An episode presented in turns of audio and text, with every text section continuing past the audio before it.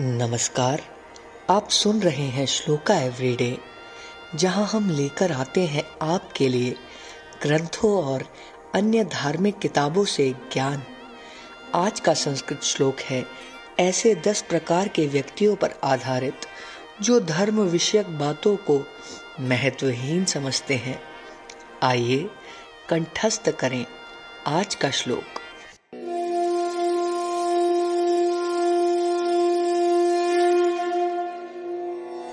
दशाधर्मा न जानन्ति धृतराष्ट्रनिबोधतान् मत्तः प्रमत्तः उन्मत्तः श्रान्तः क्रुद्धो बुभुक्षितः।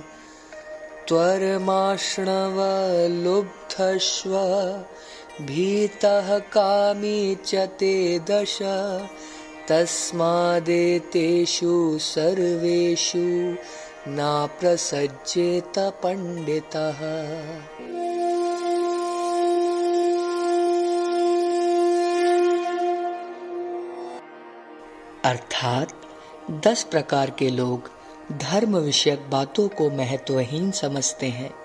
ये लोग हैं नशे में धुत व्यक्ति, लापरवाह, पागल थका हारा व्यक्ति, क्रोध, भूख से पीड़ित, जल्दबाज, लालची, डरा हुआ तथा काम पीड़ित व्यक्ति।